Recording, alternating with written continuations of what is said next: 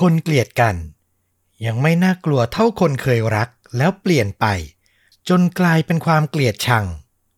นี่คืออีกหนึ่งเรื่องเศร้าจากญี่ปุ่น ที่มาพร้อมบทเรียนสำคัญสำหรับทุกคน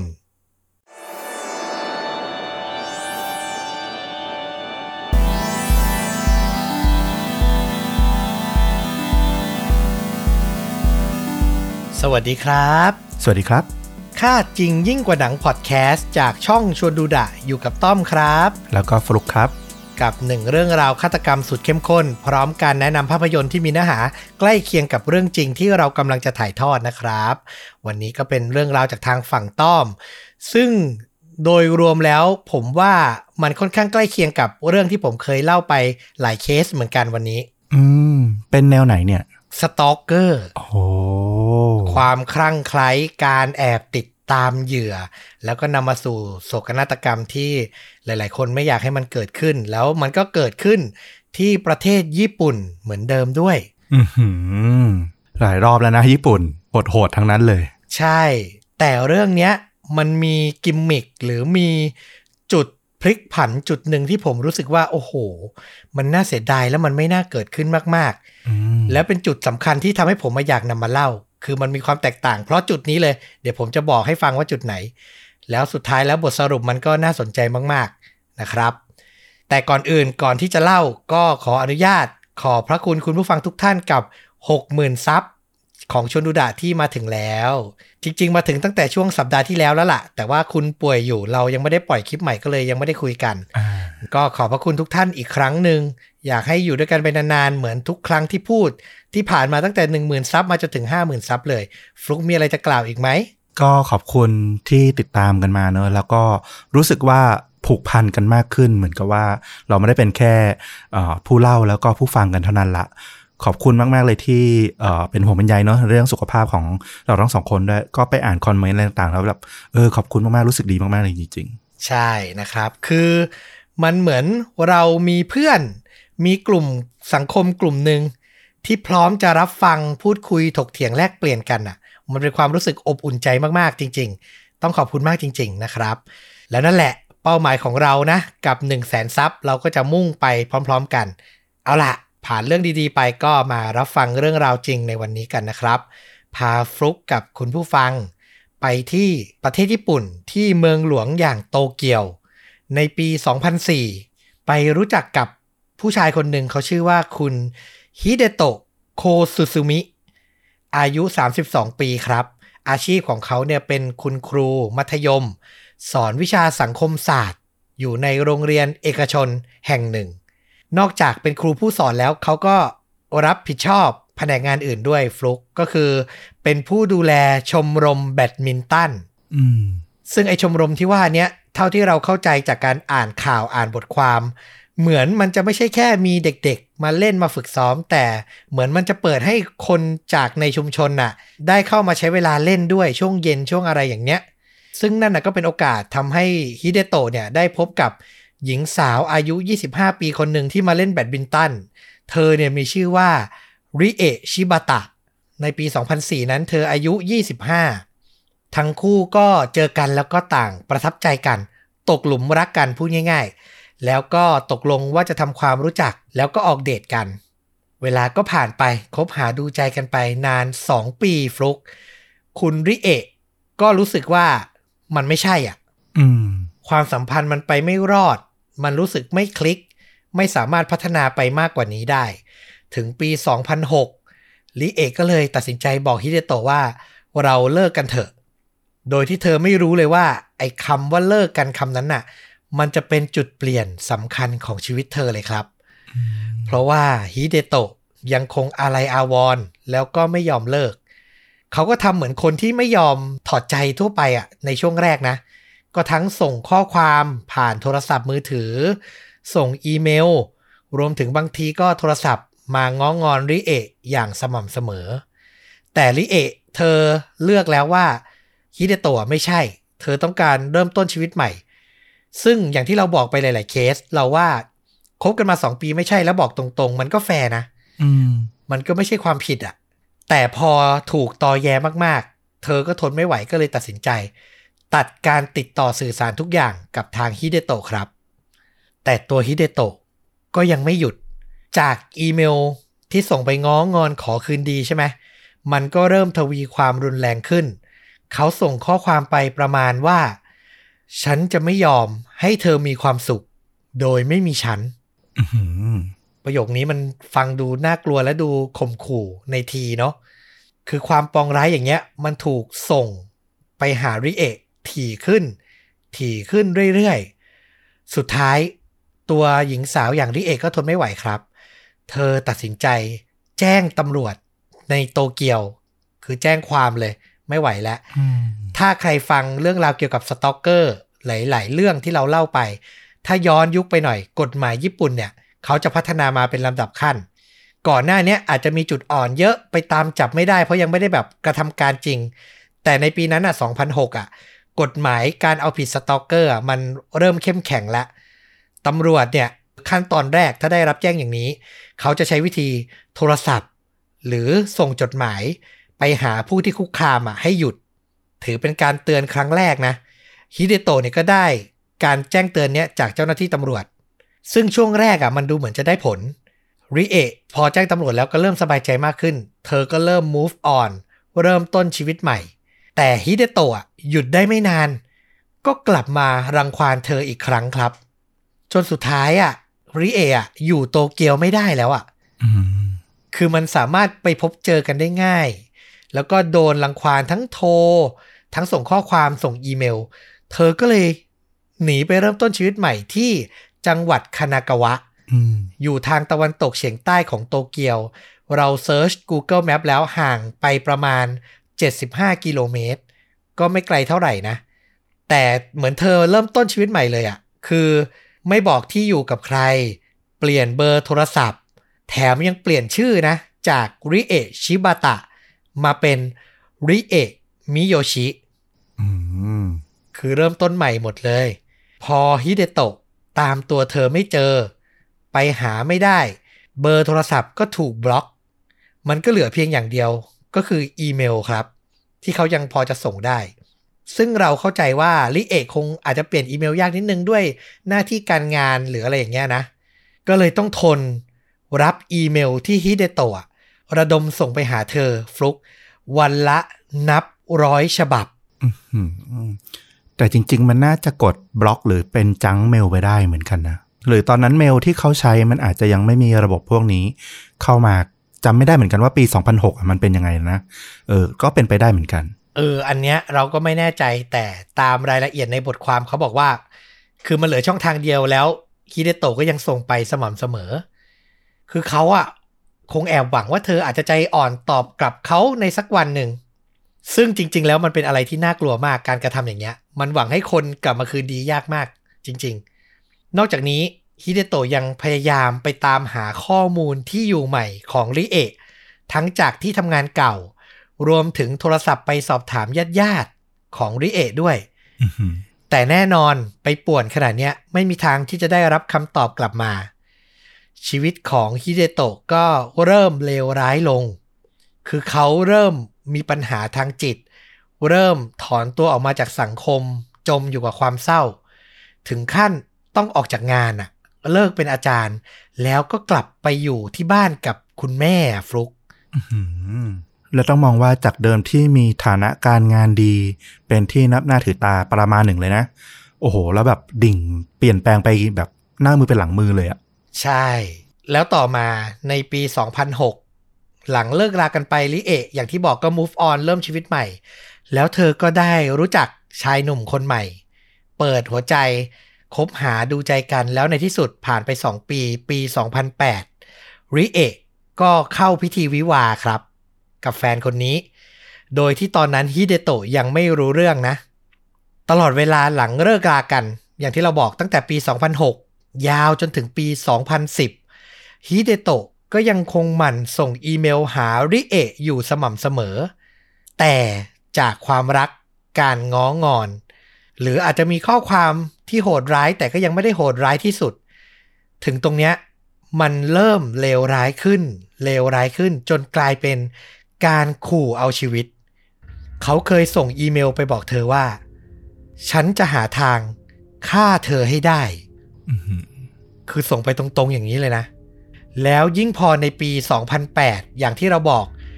คือคุณแม่ของฮิเดโตะเขาทราบข่าวมาว่าลิเอะเข้าสู่พิธีวิวาห์แต่งงานแล้ว ก็เอามาบอกลูกหวังจะให้ลูกตัดใจทำใจเถอะลิเอะเขาแต่งงานแล้ว แต่มันยิ่งทำให้ฮิเดโตะจมอยู่ในกองทุกข์เขาตรอมใจและป่วยหนัก กลายเป็นโรคซึมเศร้าอย่างรุนแรงครับ ในตอนนั้นเนี่ยมันเลวร้ายถึงขั้นเขาตัดสินใจ เดินเข้าป่าลึกบนภูเขา เพื่อหวังจะทำการฆ่าตัวตาย เราไม่แน่ใจในรายละเอียดไม่ได้บอกไว้ว่า มันคือป่าฆ่าตัวตายที่ญี่ปุ่น เขาเคยมีข่าวออกมาฟลุกจำได้ไหมอ่าฮะ เป็นป่าชื่อดังอะนะป่าชื่อดังแห่งหนึ่งที่อยู่ใกล้ๆภูเขาไฟฟูจิ ที่จะมีคนแอบไปทำการฆ่าตัวตายเยอะๆอะอันเนี้ยมันไม่ยืนยันนะว่าใช่ป่านั้นหรือเปล่า แต่ตามรายละเอียดในบทความเขาบอกว่าฮิเดโตะเข้าไปในป่าลึก หวังจะทำการฆ่าตัวตายแต่สุดท้าย ก็มีคนน่ะไปพบแล้วช่วยเหลือ นำตัวไปส่งโรงพยาบาลได้ก่อน เราก็เลยแอบคิดว่าน่าจะเป็นป่าที่มีชื่อเสียงนั่นแหละ เพราะในช่วงหลังๆอะ มันจะมีหน่วยงานหรือมีผู้คนน่ะ ที่คอยไปให้ความช่วยเหลือค่อนข้างเยอะ อืมมันจะมีข่าวออกมาว่า อ่า มีคนที่แบบไปเดินดูบริเวณนั้น แล้วเจอคนกำลังจะฆ่าตัวตายแล้วก็ช่วยเหลือไว้ได้ อะไรประมาณเนี้ย ก็เลยเดานะว่าจะน่าจะเป็นป่านั้น แต่ไม่ยืนยันนะครับ หลังจากนั้นน่ะฮิเดโตะก็เลยถูกส่งตัวเข้าไปบำบัด ในโรงพยาบาลด้านจิตเวชการส่งอีเมลเพื่อก่อกวนอดีตคนรักของเขาก็หยุดลงชั่วคราว ทางด้านริเอะเธอก็มีชีวิตใหม่แบบเต็มตัว นอกจากจะมีความรักที่ดี เธอยังมีความก้าวหน้าทั้งด้านหน้าที่การงาน เธอประกอบอาชีพเป็นดีไซเนอร์ แล้วก็เป็นคอลัมนิสต์เขียนบทความลงนิตยสาร มีนามปากกาคือ lover of chopstick คือคนรักตะเกียบ โอ้นามปากกาเท่มาก น่ารักมาก เธอก็จะเขียนบทความเกี่ยวกับเรื่องดีไซน์ นอกจากนี้เธอยังเป็นสายโซเชียลมีเดียด้วย มีการโพสต์เกี่ยวกับไลฟ์สไตล์การที่เธอไปเที่ยวตามเทศกาลต่างๆ การเลือกซื้อเสื้อผ้า อะไรประมาณเนี้ยโพสต์ลง IG ส่วนตัวมีผู้ติดตามพอสมควร คือเธอเป็นดีไซเนอร์แล้วก็มีความสามารถในด้านนี้ และคนรอบตัวต่างพูดตรงกันว่า เธออะนิสัยเป็นคนคิดบวก มีความเป็นกันเอง มีสุขภาพกายและจิตที่สดใสมากๆ คือเป็นผู้หญิงที่มีอนาคตที่ดีรออยู่และใช้ชีวิตได้อย่างมีความสุขมากๆจริง ๆ แต่แน่นอนว่าชีวิตที่ดีๆ ของเธอมันไม่ได้จบลงแบบ happy ending ไปเรื่อยๆ อย่างนั้นอืมเพราะว่าหลังจากออกจากโรงพยาบาลได้ไม่นานฮิเดโตะก็ยังคงกลับมาส่งอีเมลหาริเอะวันละนับร้อยฉบับเช่นเดิมครับ แล้วข้อความอะ จากที่พูดตรงๆว่าจะฆ่าให้ตายอะมันก็เพิ่มขึ้นไปอีก มีหลายข้อความเช่น ฉันจะเอามีด แทงเธอ จากนั้นก็จะแทงตัวฉันเองอืมหรือบางทีก็ส่งไปว่า รู้ไหมฉันน่ะ จะฆ่าตัวตายอะก็เพราะเธอ นึกสภาพผู้หญิงคนหนึ่งที่ต้องรับอีเมลแบบเนี้ยคือมันปั่นประสาทแล้วมันก็ทำให้จิตใจย่ำแย่เนาะอืม และอย่างที่เราบอกไปก่อนหน้านี้ว่าลิเอะอะเคยแจ้งเจ้าหน้าที่ตำรวจไปรอบหนึ่งแล้ว ถึงเรื่องการก่อกวนจากฮิเดโตะใช่ไหมตำรวจส่งจดหมายหรือแจ้งเตือนฮิเดโตะไปครั้งหนึ่งแล้ว แล้วอันเนี้ยมันเป็นการกระทำซ้ำสอง มีอีเมลขู่เอาชีวิตเป็นหลักฐานชัดเจน ในที่สุดด้วยกฎหมายเกี่ยวกับ stalker เจ้าหน้าที่ตำรวจก็สามารถออกหมายจับจับกลุ่มฮิเดโตะได้ครับอืมสุดท้ายนะ เขาถูกตัดสินให้รับโทษจำคุก 1 ปี และต้องคุมประพฤติต่ออีก 3 ปี แต่หัวใจหลักของเรื่องที่ผมบอกไปตอนต้นว่ามันน่าเสียดายมากๆ มันเกิดขึ้นที่ตรงนี้เลยครับ คือในวันที่ตำรวจเข้าจับกลุ่มตัวฮิเดโตะตามกฎหมายอะ่ะ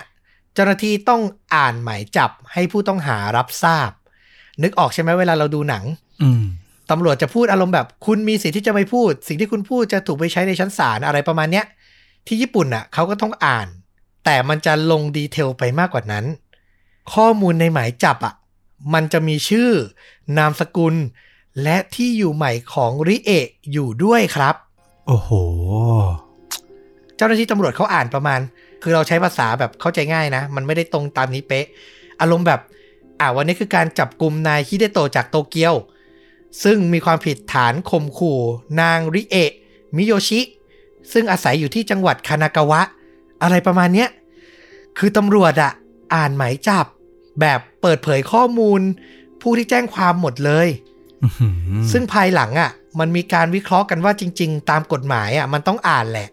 แต่มันสามารถปกปิดข้อมูลสำคัญบางอย่างได้ แต่วันนั้นน่ะเจ้าหน้าที่ตำรวจอะพลาดอืมแล้วฮิเดโตะอะ ฟังแวบเดียว แต่จำขึ้นใจเลยครับ เขารู้แล้วว่าลิเอะไม่ได้ใช้นามสกุลชิบาตะแล้ว เธอเปลี่ยนเป็นมิโยชิ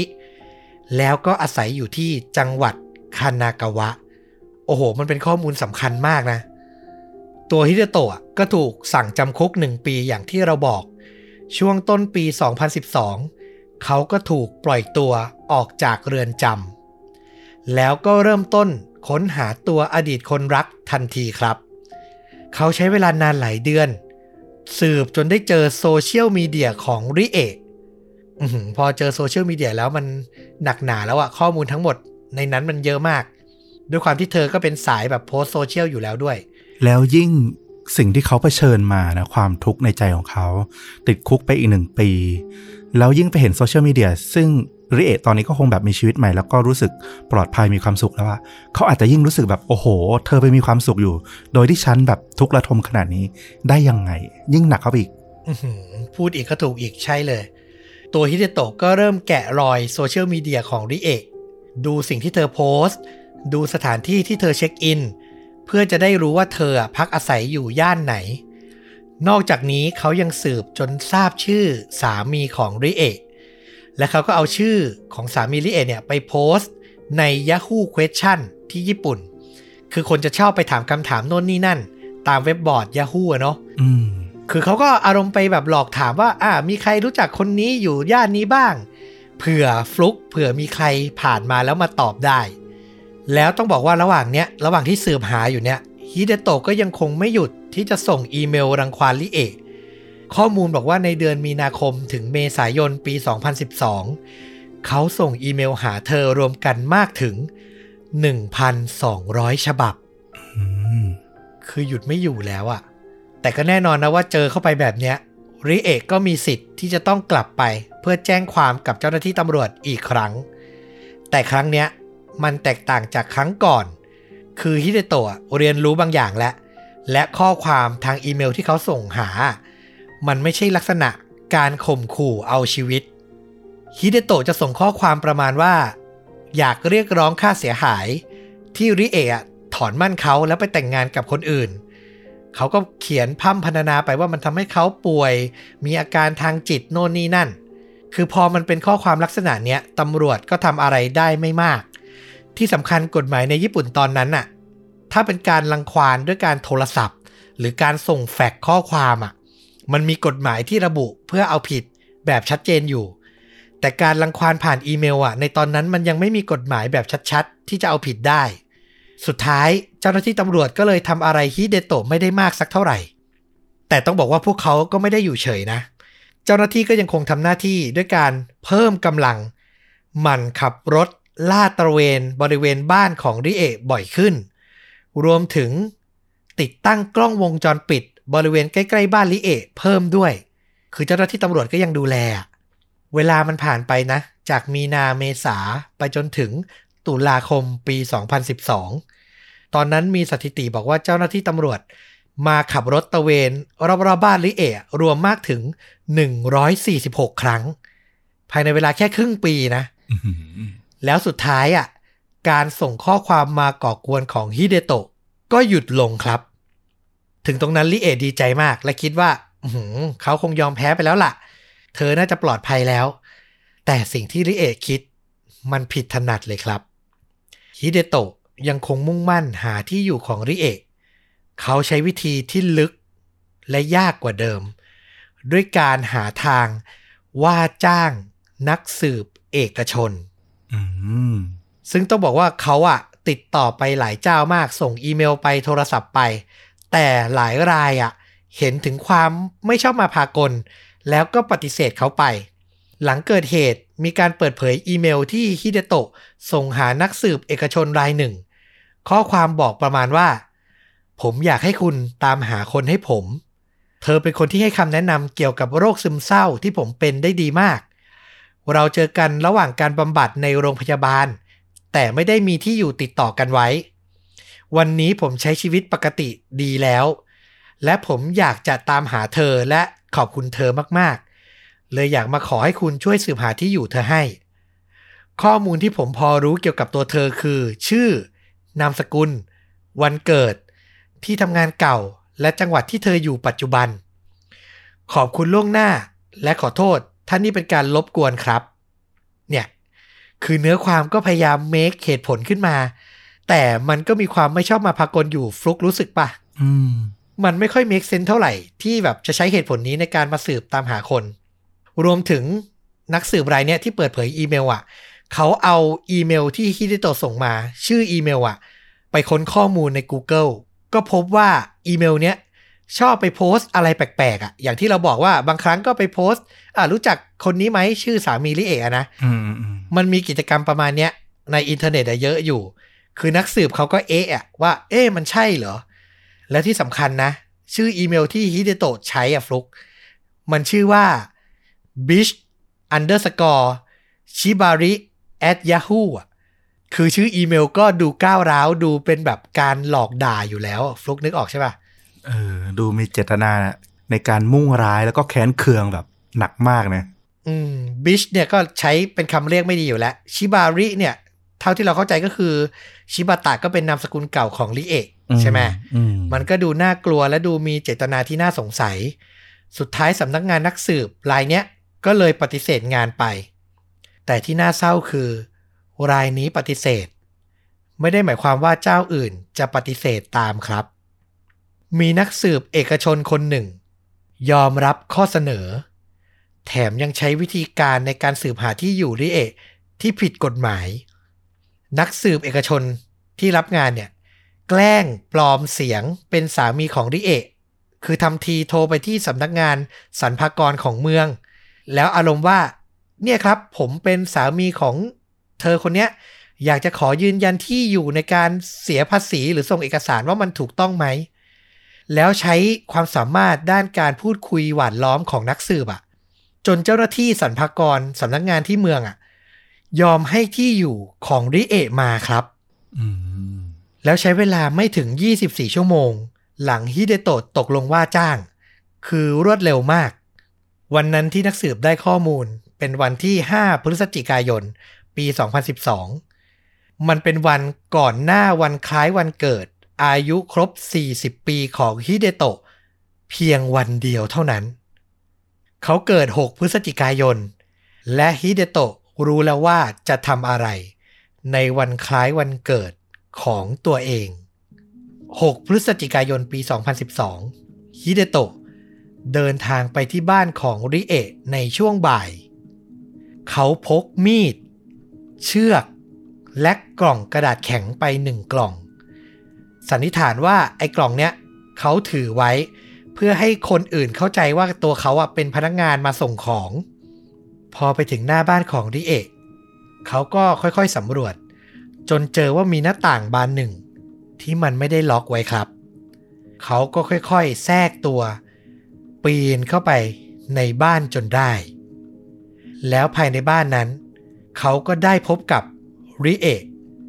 ซึ่งอยู่อาศัยในเวลานั้นอะเพียงลำพัง ฮิเดโตะไม่รีรอที่จะคว้ามีด พุ่งเข้าไปทำร้ายเธอ เขาจ้วงแทงริเอะหลายครั้ง สุดท้ายก็ใช้มีดปาดคอเธอ จนเธอเสียชีวิตลง ในช่วงเวลาประมาณบ่ายสองโมงอืมหลังจากนั้นฮิเดโตะเดินขึ้นไปยังชั้นสองของบริเวณบ้าน ก่อนจะใช้เชือกที่เตรียมมา ผูกคอตัวเองจนเสียชีวิต บริเวณระเบียงบ้านชั้นสอง ในเวลาไม่นานมีเพื่อนบ้าน เดินผ่านและเห็นร่างของฮิเดโตะในเวลาประมาณบ่ายสามโมงครึ่ง ก่อนจะรีบแจ้งตำรวจทันที ต้องบอกว่าเรื่องราวทั้งหมดที่เกิดขึ้นในบ้านของริเอะเนี่ย มันเป็นเพียงข้อสันนิษฐานที่ได้จากการชันสูตรศพของเธอเท่านั้นนะอืมคือมันมีแค่ข้อคิดเห็นแล้วก็คาดว่าเกิดอะไรขึ้นบ้าง อย่างที่เราเล่าไปมันจะไม่ได้มีรายละเอียดชัดเจนว่าทำอะไรก่อนหลัง1 2 3 4 แต่เจ้าหน้าที่สรุปได้ว่ามันเกิดเหตุประมาณนี้ แล้วริเอะก็เสียชีวิตเนื่องจากเสียเลือดมาก โดยแผลที่ทำให้เธอเสียชีวิตก็อย่างที่เราบอกคือ แผลบริเวณคอที่เธอโดนปาดนี่แหละนะครับ หลังการเสียชีวิตของทั้งคู่ เจ้าหน้าที่ก็เข้าตรวจสอบที่บ้านของลิเอะจากนั้นก็ไปตรวจสอบที่พักอาศัยของฮิเดโตะแล้วก็ได้พบทั้งโทรศัพท์ส่วนตัว และข้อมูลการใช้งานอินเทอร์เน็ตของเขา ซึ่งยืนยันได้ว่าเขาอะส่งข้อความมารังควานริเอะอย่างต่อเนื่องและยาวนาน นอกจากนี้ยังสืบสวนต่อจนได้เจอข้อความที่ฮิเดโตะพูดคุยกับนักสืบเอกชน สุดท้ายเจ้าหน้าที่ก็ตามต่อนะ จนเจอว่านักสืบคนนี้มีชื่อว่าฮิโรโทชิโคฮาม่าเขาอายุ 61 ปี อย่างที่เราบอก วิธีการสืบก็มีความผิด การรับงานก็ไม่ดูก่อนว่ามันอันตรายมันดูน่าสงสัยหรือเปล่า สุดท้ายศาลก็ตัดสินว่าเขามีความผิดนะ ตัวนักสืบเอกชนเนี่ย แล้วได้รับโทษจำคุก 2 ปีครึ่งอืมจะบอกว่าเป็นผู้กระทำผิดคนเดียวที่ถูกลงโทษก็ได้ เพราะว่าผู้กระทำผิดตัวจริงชิงฆ่าตัวตายไปก่อน ทางด้านสามีของริเอะ หลังเกิดเหตุเขาก็ทำการฟ้องร้องเมืองซูชิ ซึ่งเขาอยู่เนี่ยนะในจังหวัดคานากาวะเนี่ยฟ้องร้องในเรื่องที่ว่าเจ้าหน้าที่ของเมือง เปิดเผยข้อมูล โดยไม่ยอมตรวจสอบให้ถี่ถ้วนทำให้ภรรยาเขาได้รับอันตรายถึงชีวิตก็ต่อสู้กันมา ทางเมืองก็อ้างว่า โอ้โห ใครจะไปรู้ว่าข้อมูลจะถูกใช้โดยคนที่อันตรายขนาดนี้ ก็คือสู้กันมา จนถึงปี 2018 ในที่สุดศาลก็สั่งให้ทางเมือง จ่ายเงินชดเชยให้สามีของริเอะจำนวน 1.1 ล้านเยน หรือประมาณ 290,000 บาท คือมันก็เป็นจำนวนเงินที่ไม่มากไม่น้อย แต่มันก็ไม่สามารถทัดเทียมกับชีวิตของหญิงสาวอนาคตสดใสคนหนึ่งที่เสียไปได้เนาะอืม ฟังอย่างนี้ก็รู้สึกแบบอือหือความผิดพลาดนี้มันมูลค่าสองแสนเองเหรอ ใช่ คือที่ทางสามีเขาฟ้องร้องอะ่ะ นอกจากเกี่ยวกับเรื่องที่สรรพากรเปิดเผยข้อมูลแล้วนะ อีกคนหนึ่งที่โดนก็คือทางเจ้าหน้าที่ที่อ่านหมายจับอะ่ะอืมฟ้องร้องทางเมืองว่าผิดพลาด ก่อเหตุให้ภรรยาเสียชีวิต โดยต่อมาเรื่องราวของลิเอะก็ส่งผลให้เจ้าหน้าที่ต่างระมัดระวังในการเปิดเผยข้อมูลผู้แจ้งความ ระหว่างการอ่านหมายจับเนี่ยมากขึ้น คือเป็นบทเรียนครั้งสำคัญมาก ๆ เลย รวมถึงต่อมาก็มีการปรับปรุงกฎหมายในการเอาผิดสตอกเกอร์ให้มันรุนแรงขึ้น โดยเฉพาะการลังควานด้วยการส่งอีเมลเนี่ยก็ถูกระบุว่าต้องได้รับโทษเพิ่มเข้ามาแล้วด้วยอืมคืออย่างที่เราบอกไปหลาย ๆ เคส คือพอเกิดเหตุทางญี่ปุ่นเขาก็จะนำข้อผิดพลาดมาปรับปรุงแล้วก็แก้ไข บรรจุในกฎหมายต่อไป แต่นั่นแหละ ชีวิตคนมันก็เสียไปเนาะน่าเสียดาย แล้วอย่างอย่างที่เราบอกเคสเนี้ยมันโอ้โห คือขอใช้ภาษาบ้านๆว่าโคตรน่าเสียดายเลยอะมันเกิดจากการแค่ เจ้าหน้าที่อ่านหมายจับกับข้อมูลที่มันไม่ควรเปิดเผยอะผิดพลาดเสี้ยววินาทีอะแต่ความเสียหายมันใหญ่หลวงนักจริง ๆ อืม หลักๆเลยนะ จริง ๆ แค่ชื่ออะกับจังหวัดที่อยู่อะโอ้โห จากแค่นั้นอะมันสืบต่อเองได้อีกเยอะมากเลยนะ ยิ่งคนที่หมกมุ่นแล้วก็แบบมีเวลาเหลือเฟือขนาดเนี้ยยังไงก็น่ากลัวมากๆ ใช่ แล้วเนี่ย ขนาดริเอะอะเธอเป็นคนที่แบบหนีปิดบังข้อมูลทุกอย่างพ้นไปแล้วๆอืมสุดท้าย stalker ก็ยังตามเธอไปจนเจออะผมอะอยากจะฝากอีกเรื่องหนึ่งเป็นเรื่องสั้นๆ พอดี พอหาข้อมูลเกี่ยวกับ stalker แล้วไปเจอข่าว ที่สำนักข่าวในไทยก็ลงหลายสำนักเหมือนกัน เป็นข่าวจากญี่ปุ่นนี่แหละ แล้วผมอยากจะชี้ให้เห็นถึงความที่เราควรจะต้องระมัดระวังเกี่ยวกับการใส่ข้อมูลส่วนตัวลงไปในโลกโซเชียล อันเนี้ยเห็นชัดเลย เหตุการณ์มันเกิดขึ้นวันที่1กันยายนปี 2019 ตำรวจญี่ปุ่นได้เปิดเผย คดีที่ชายวัย 26 ปีคนหนึ่ง ชื่อว่าฮิบิกิซาโตะเขาถูกจับ ด้วยความผิดฐานประทุษร้ายทางเพศ และตาม stalk ไอดอลคนหนึ่ง ก็คือผิดในกฎหมาย stalker นี่แหละกับไอดอลคนหนึ่ง ที่ญี่ปุ่นก็เฟื่องฟูเนาะเรื่องไอดอลอยู่แล้ว อันนี้คลั่งไคล้มากจนกลายเป็นสตอกเกอร์รายละเอียดที่น่าสนใจและน่ากลัวในคดีนี้ก็คือ ตัวซาโตะบอกว่า เขาเห็นไอดอลคนเนี้ยอัปโหลดคลิปและรูปลงโซเชียลมีเดียใช่ไหมแล้วเขาอะใช้ภาพสะท้อนในดวงตาของไอดอลไปวิเคราะห์อืมดูภาพสะท้อน ผ่าน Google Map และ Google Street View จนพบว่าภาพที่เห็นนั้นมันเกิดขึ้นในบริเวณไหนหรือย่านไหน และทำให้รู้ว่าไอดอลอะอาศัยอยู่ย่านไหน รายงานข่าวบางชิ้นระบุเลยนะว่าฮิบิกิซาโตะรู้ถึงขั้นว่าไอดอลคนเนี้ยน่าจะพักอยู่อพาร์ตเมนต์ไหน แล้วพักอยู่ชั้นไหนอะอืมคือด้วยความเป็นไอดอลการไลฟ์พูดคุยอะมันเกิดขึ้นตลอดเวลานึกออกใช่ปะ มันก็เลยยิ่งเก็บข้อมูลได้เยอะ สำนักข่าว NHK ของญี่ปุ่น อ้างอิงคำพูดซาโตะว่า เขายังได้เจอสถานีรถไฟที่ไอดอลอะใช้บริการบ่อย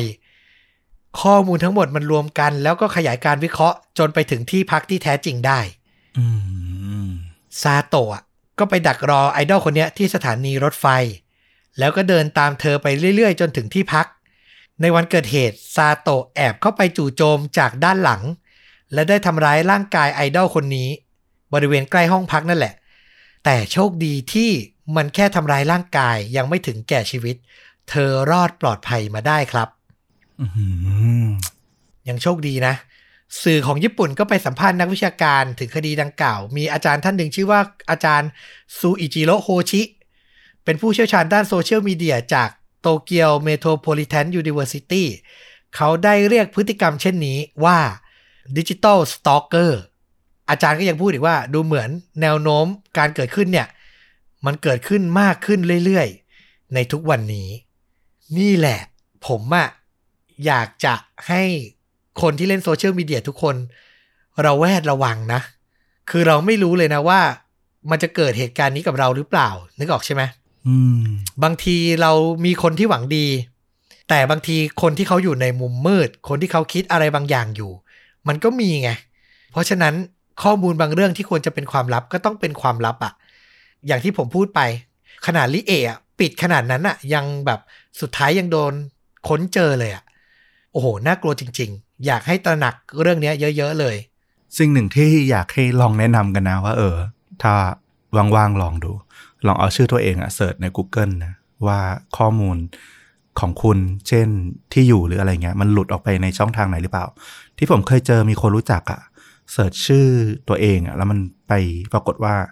สามารถไปเจอที่อยู่บ้านเลขที่เขาอยู่ได้เลยอะเพราะว่าเขาไปสั่งซื้อของออนไลน์แล้ว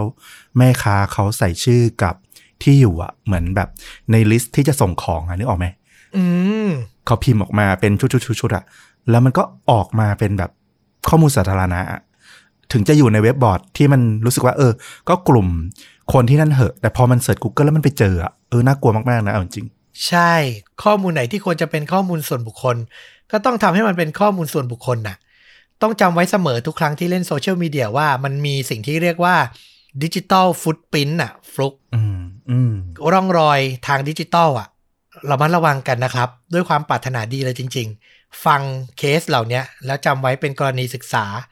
แล้วเราแวดระวังกันดี ๆ นะครับ อันนี้อยากจะฝากไว้เลย เอาล่ะสำหรับภาพยนตร์ที่อยากจะแนะนำคือไปหาภาพยนตร์เกี่ยวกับ stalker แล้วต้องเป็นภาพยนตร์ญี่ปุ่น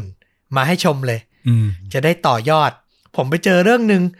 ดู trailer มายังไม่ได้ชมภาพยนตร์ตัวเต็ม น่าสนใจมาก แต่ต้องบอกก่อนว่ามันอาจจะไม่ได้เหมาะกับทุกคนเนาะเพราะมันค่อนข้างจะมีความ dark และก็มีความรุนแรงบางอย่างอยู่ คือดูแค่ trailer ก็รู้สึกแล้วอะเป็นภาพยนตร์ที่ออกฉายในปี 2019 ครับ ชื่อเรื่องว่า Under Your Bed โอ้โห ชื่อก็แบบเห็นภาพเลยอะหลอนมาก ใช่ ชื่อก็หลอนแล้วเนาะว่า โอ้โห สตอกเกอร์อะไปหลบอยู่ใต้เตียงกันเลยทีเดียวแหละ มันเป็นเรื่องราวของนักศึกษาหนุ่มคนหนึ่ง ที่แบบเป็นคนเก็บตัว เป็นคนเข้าสังคมไม่เป็นนั่นแหละ แล้ววันหนึ่งอะก็มีเพื่อนในห้องเรียนอะห้องเดียวกันเป็นสาวสวยโดดเด่นเลย มาทักทายมาพูดคุยด้วย แล้วเหมือนมันเป็นน้ำทิพย์ชโลมใจเขานึกออกใช่ไหมอืมตัวเขาอะเป็นคนที่ชอบเลี้ยงปลา ปลาสวยงามเนี่ย ก็เลยให้ปลาตัวที่สวยที่สุดอะกับเธอไป แล้วเหมือนสัมพันธ์ก็จะผูกพันกันเนาะจะคบหากัน แต่สุดท้ายฝ่ายหญิงอะ่ะก็มีเหตุผลบางอย่าง แล้วก็ตัดสัมพันธ์กับเขาไป แต่เขาก็ไม่เคยลืมเธอเลยนะ จนเขาเติบโตขึ้นมา และเขาก็มีโอกาส ได้กลับมาเจอหญิงสาวในฝันของเขาคนนี้อีกครั้ง รู้ว่าเธออะมีลูกมีสามีแล้ว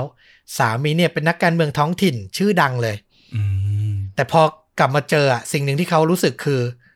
เธอไม่ได้สดใส ไม่ได้มีสายตาแห่งความเป็นมิตร แห่งความน่ารักเหมือนเดิม เขาก็เลยอยากรู้ว่าอะไรที่เปลี่ยนแปลงชีวิตเธอไป ก็เลยเริ่มหมกมุ่น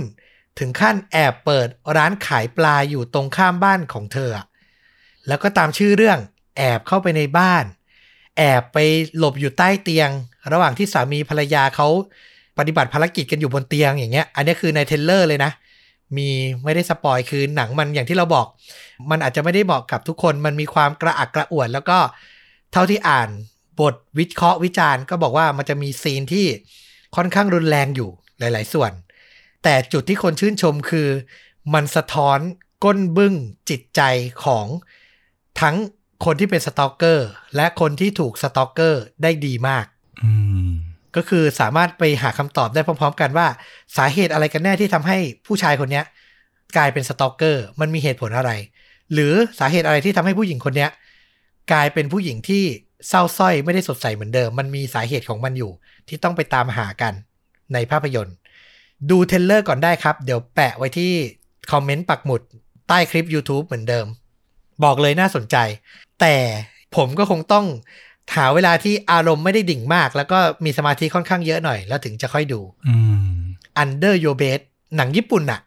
หลาย ๆ คนก็น่าจะรู้นะเวลามันไปสุดมันก็สุดจริง ๆอะนะครับ ผมเคยดูหนังพวกแบบอ่าที่ดัง ๆ หน่อยอย่างแบบ Confession อย่างเงี้ย อืม อ่าที่เป็นเรื่องที่อาจารย์กับ เด็กมัธยมแล้วก็พยายามแก้แค้นอะไรว่ากันไปถูกไหม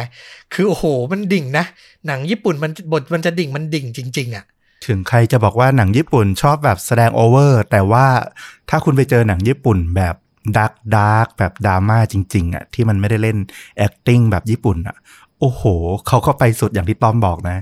อารมณ์แบบหม่นไปเลยอะอืมนั่นแหละ เพราะฉะนั้นแนะนำนะ ว่าถ้ามีโอกาสลองรับชมแต่ ไม่เหมาะกับทุกคนและไม่เหมาะกับทุกอารมณ์นะครับผม เอาละน่าจะครบถ้วนนะกับฆาตจริงยิ่งกว่าหนังใน episode นี้ ฝากติดตามชนดูดาทุกช่องทางเหมือนเดิมนะครับ Facebook YouTube b l o g d i t Spotify Apple Podcast และ Twitter แล้วกลับมาพบกันได้ใหม่ในเอพิโซดต่อๆไป วันนี้ต้อมกับฟลุกก็ลาไปเพียงเท่านี้ สวัสดีครับ สวัสดีครับ